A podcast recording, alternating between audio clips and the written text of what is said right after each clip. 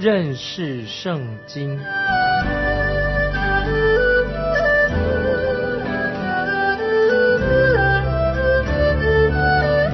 认识上帝的话，把上帝的话带到全世界。本节目是由认识圣经机构和环球广播电台联合制作，欢迎收听。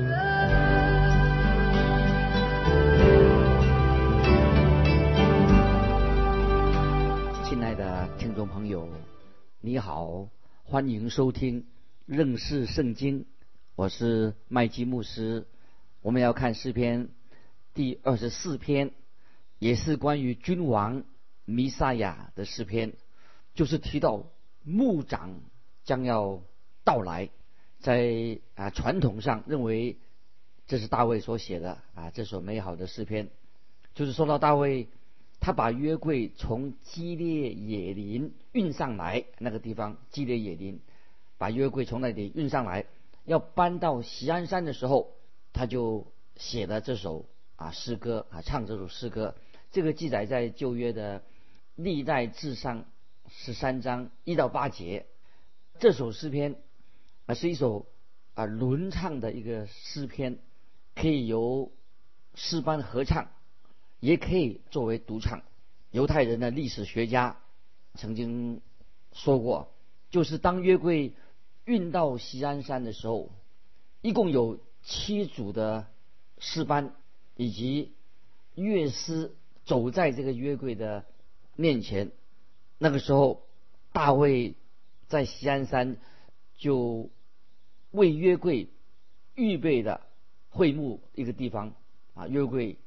约柜就是一直放在这个会幕当中，一直到圣殿完工之后才搬到圣殿里面。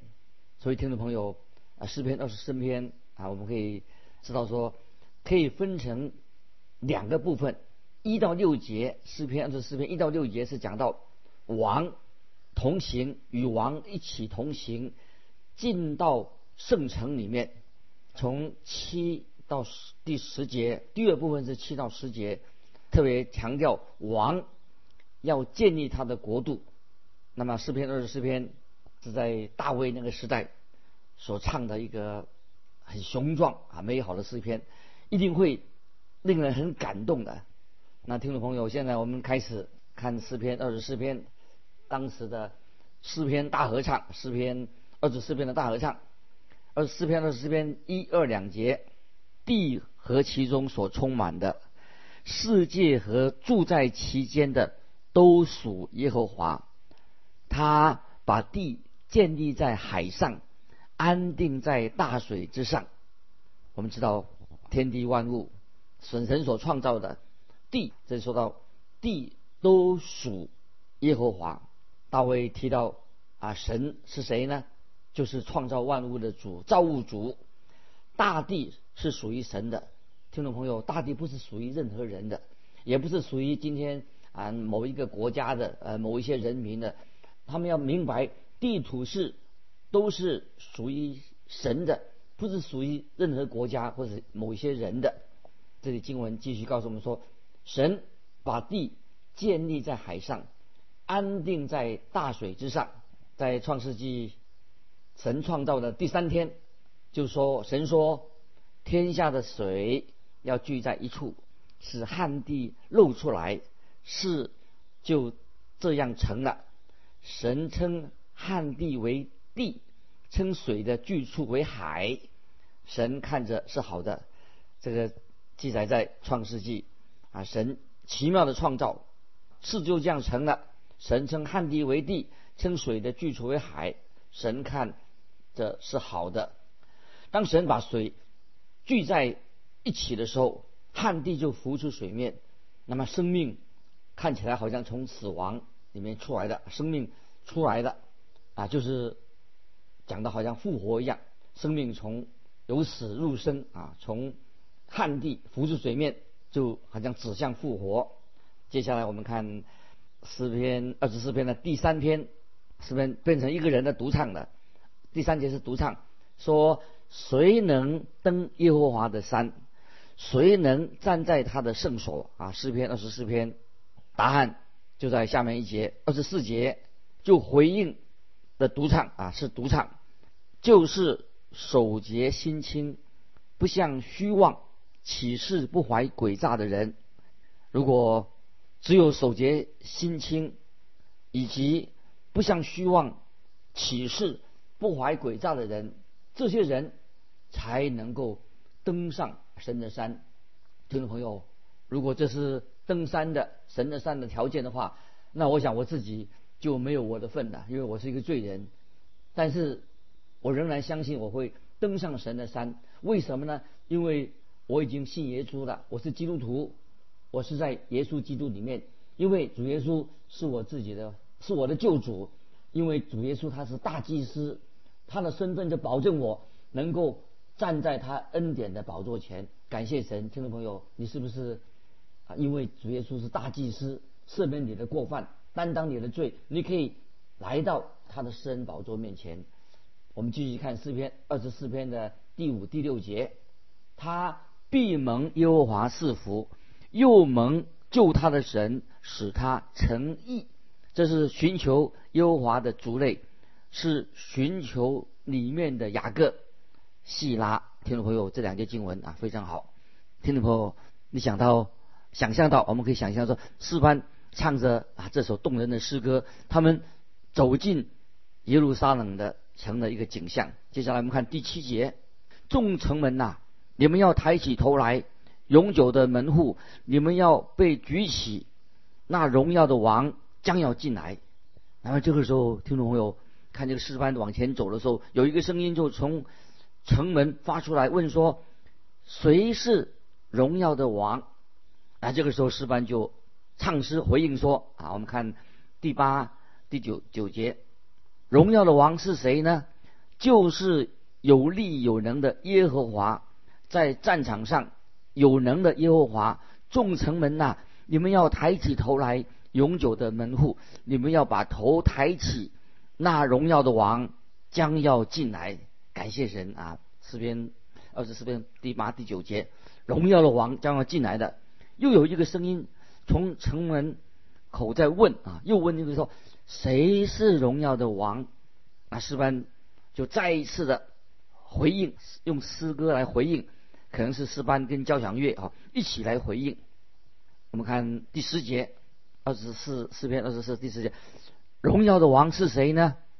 万军之耶和华，他是荣耀的王。希拉，听众朋友，这一节经文说明了两件事情啊，两件非常属灵的，让我们有学习的功课。第一是讲到主耶稣已经回到天上的光景，讲到主耶稣，第一是主主耶稣。死从死里复活，已经回到天上的一个光现象。第二是主耶稣还要再来，有一天我们知道主耶稣定十字架从死里复活升天，主耶稣还要再来啊！所以诗篇那诗篇也是弥赛亚的诗篇，主耶稣再来。接着我们看经文怎么说：众城门呐，你们要抬起头来，永久的门户，你们要把头抬起，那荣耀的王将要进来。感谢神。这个他啊是指谁呢？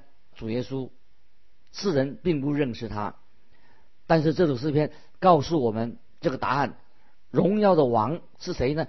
就是有力有能的耶和华，在战场上有能的耶和华，吩咐打开城门，因为荣耀的王要进来的。今天我们的救主耶稣在天上，在天父宝座的右边。还没有再来，现在还没有再来。我们看到今天很多人还没有信主，世界上很多人仍然拒绝了耶稣基督的福音啊！这里说谁是荣耀的王呢？他是万军之耶和华，这是就是指向耶稣基督。所以诗篇二十四篇也是属于弥撒亚诗篇，指到救主主耶稣基督。耶稣基督他是万王之王，万主之主。耶稣基督是荣耀的王，世人最后就在这个结束的时候啊，写了两个字“细拉”啊，“细拉”就是就是要我们听众朋友，就是让我们好好的默想一下啊，这个诗的内容主耶稣是万王之王、万主之主，有一天他要从天上再来。所以，听众朋友，当我们好好的默想的时候啊，让我们的心灵啊就蒙到神的祝福。听众朋友啊，神的恩典要临到你，要祝福你。默想这个诗篇的重要的讯息。接下来我们要看诗篇第二十五篇，从二十五篇一直到三十九篇，又带领我们进入一个新的阶段啊。我们看诗篇的时候啊，从第一篇看到二十五篇了，从二十五篇开始又进入一个新阶段。那么是从二十五篇。到三十九篇，一共有十五篇的啊诗篇，特别是记载到大卫他个人的生命的经历，记载大人个人的生命经历的时候，也提到未来以色列那些近前的渔民，就是那些以色列百姓这些渔民将会遭遇到患难的情况啊的情形啊，所以所以诗篇从二十五到三十九。特别讲到，就是大都会个人的经历，也提到未来以色列那些渔民进前的渔民，他们会遭遇灾难的状况。为了安慰我们今天，今天我们信主的人啊，我们基督徒读这个诗篇的时候啊，也得到很大的安慰，安慰我们今天啊基督徒这些诗篇当中，我们可以闻到激烈的香膏的味道，芬芳的香膏的香味。前面几首诗歌。前面这几几首诗充满了戏剧性，也会令人读的时候心里很激动啊，让我们的情绪很激昂起来。听众朋友，我们注意，这接下来这十五首诗篇都是讲到关于个人的事情啊，个比较个人性的，也比较很啊沉静、很安静的，也很亲切的。从这几首诗篇里面，都是向我们传达哦属灵的重要的信息，对我们听众朋友。啊，我认为以下的诗篇对我们都是非常重要的，对我们的灵命有很大的帮助。这些诗篇很适用啊，在我们过去啊，适用我们过已经过去的生活，也适用在我们现在，也是适用在我们的将来啊，各种状况都非常适应。虽然我们对于某些诗篇不是很熟悉，但是要明白这些诗篇就是要告诉我们许多重要的。属灵的真理啊，我们可以从这诗篇里面呢得到许多属灵的真理。那么我们啊，我自己啊，只特别强调那些主要的部分。我们要学习的属灵的功课还有很多啊，听众朋友不晓得你要不要继续的在神面前呢求神光照你，让你学习到更多的属灵的功课。那么我自己有时我晚上睡不着觉的时候，或者我出外出差啊去旅行的时候啊，我有时就会觉得有有点寂寞的时候啊，我就会。很想啊，读啊诗篇二十五篇到三十九篇，读这些诗篇，尤其这一部分的诗篇啊，因为都是特别提到是一个个人经历患难的时候啊，他的个人的亲身的体验。其中这诗篇里面也包括了有预言，也提到啊以色列这些渔民未来他们要面临的试炼跟患难，对我们今天啊每一位基督徒来说啊，对于听众朋友来说，我们也可以当中。可以读这个诗篇的时候啊，也可以得到神对我们的安慰。现在我们开始看诗篇二十五篇一二两节。耶和华啊，我的心仰望你，我的神啊，我素来依靠你，求你不要叫我羞愧，不要叫我的仇敌向我夸胜。听众朋友，这两节经文太好了。这个祷告显出大卫他对神的依靠，他对神的信心。将来有一天，我们知道以色列民那些渔民，这些剩下的这些百姓，在遇到大灾难的时候，他们也会有相同的经历。有一天，这些以色列人、这些渔民要经历种种的困境，但是这些信靠神的人，不依靠人，不信靠信靠依靠任何人，只能够依靠神，因为神是我们基督徒，也是这些以色列渔民。唯一的帮助，亲爱的听众朋友，不晓得你知不知道啊？我们不能依靠人，神是我们唯一的依靠。盼望从诗篇里面，我们也学习到这样的功课。我们不要常常我们都想依靠人，人是靠不住的。我们要依靠神啊！神是我们的帮助。听众朋友，盼望你明白这一点的熟练功课就太好了。当大卫啊向神说：“耶和华，我的心仰望你。”啊，他是很很诚心的、认真的说这句话。他不是嘴巴说一说，他的心也是这样说：我的神啊，我素来依靠你，求你不要叫我羞愧，不要叫我的仇敌向我夸胜。听众朋友，不晓得你遇到困难的时候，你有没有这种的属灵的经历？我们自己，我们自己好像有时遇到每一件事情啊，我自己有这样的经验，好像每一件事情都很不顺利，好像弄了一团糟，很不顺心。不晓得你你的状况怎么样？你是不是希望啊，你自己的个人的生活、你的事业、你的工作、你的家庭、你的教会生活，你会不会有时你希望很顺利，可是常常是一团糟，遇到许多的挫折，遇到很多失败？听众朋友。当你遇到这种不顺境啊，很不顺势、很不顺心的境况的时候，听众朋友不要忘记哈，刚才我们读过的经文怎么说？不要叫我的仇敌向我夸胜。所以这个情况，我们更要来到神面前，向神祷告。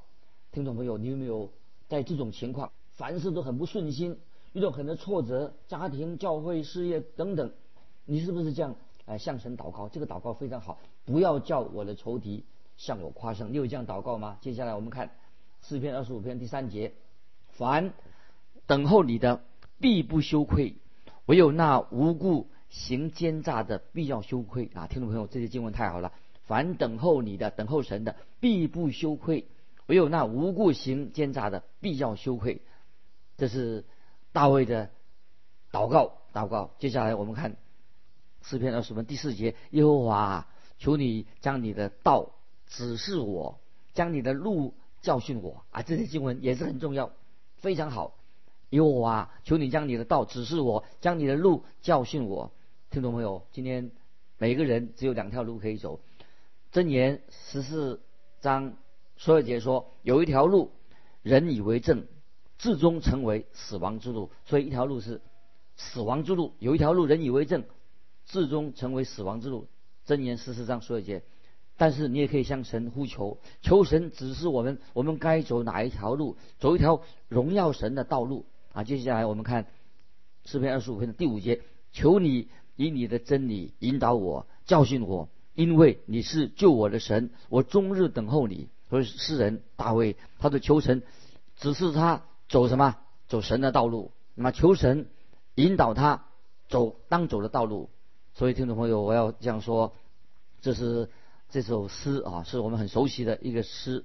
也就是说，这首诗是按照按照希伯来文啊，它的字母的次序来排列的，就是表示说每一节经文都是按照希伯来文的字母来顺序来排列的。可惜我们我们的当然版本啊，英文版本或者中文版本都看不出来。接下来我们看诗篇二十五篇第六节，耶和华，求你纪念。你的怜悯和慈爱，因为这是亘古以来所常有的。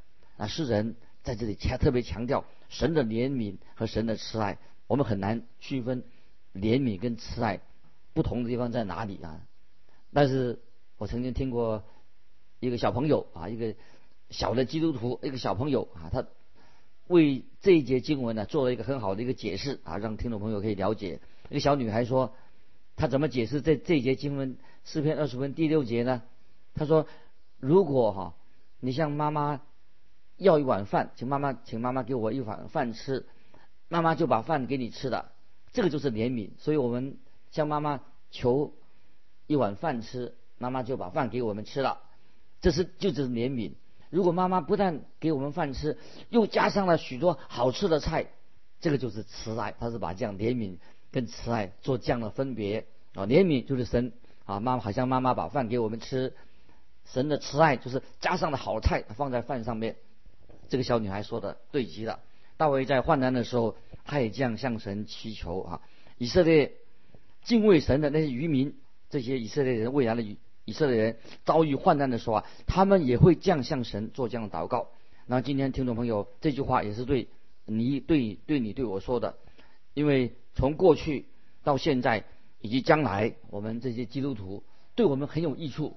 我们可以从诗篇，可以从新约的罗马书读到关于神对以色列国啊，以色列这个神的选民，以色列国他们对对于他们将来的目的和计划，神跟以色列民跟这个以色列百姓啊，他们的关系啊仍然继续，还没有结束啊。接下来我们看诗篇二十五篇第七节：求你不要纪念我幼年的罪前和我的过犯，耶和华，求你因你的恩惠，按你的慈爱纪念我。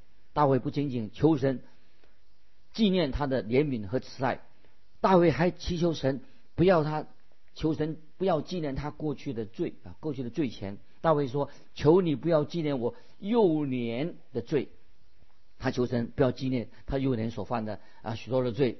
然后大卫向神祈求什么？继续祈求祈求神的恩惠和怜悯。感谢神，我们的神有丰富的恩惠和怜悯。今天听众朋友，神对你我都是有丰盛的恩惠和怜悯。所以啊，我自己觉得我今天仍然需要神更多的怜悯和恩惠。听众朋友，你呢？接下来啊，我们想到回回想这诗篇二十三篇第六节怎么说呢？诗篇二十三篇第六节，我一生一世必有恩惠慈爱随着我，是不是？听众朋友，这也是我们的经历，我们对神这样的祈求。那诗篇啊，接下来我们看诗篇二十五二十五篇的下半段，下半段第二部分，大卫就表示他个人对神的信心，对神的依靠。我们看八到九节。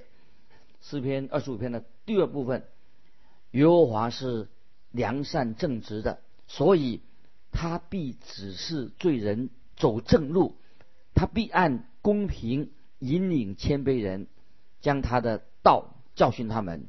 感谢神啊，神的恩惠、慈爱以及公义，就显明了啊，神为我们所预备的救恩当中啊，耶稣基督的救恩。就看见神的恩惠，看见神的慈爱，也看见神的公义。接下来我们看诗篇二十五篇第十一节：耶和华，求你因你的名赦免我的罪，因为我的罪重大。感谢神啊！神因着耶稣基督的缘故，不是为因为你的缘故，不是为我的缘故，神是因为耶稣基督十字架的恩典啊，所以他赦免我们的过犯。其实你我我们是罪人，并不值得，不配。啊，神的赦免，但是我们的神啊，他赦免了大卫的罪。今天如果听众朋友，我们真正信靠主耶稣基督，神也会赦免我们一切的过犯。听众朋友，但愿你我在神面前常常啊认罪悔改啊，犯罪以后不能不悔改啊，因为我们是不配。但是耶稣基督为我们成就了救赎的大功，赦免我们啊。所以有时啊，我曾经遇到一个老年人啊，他脸上好像。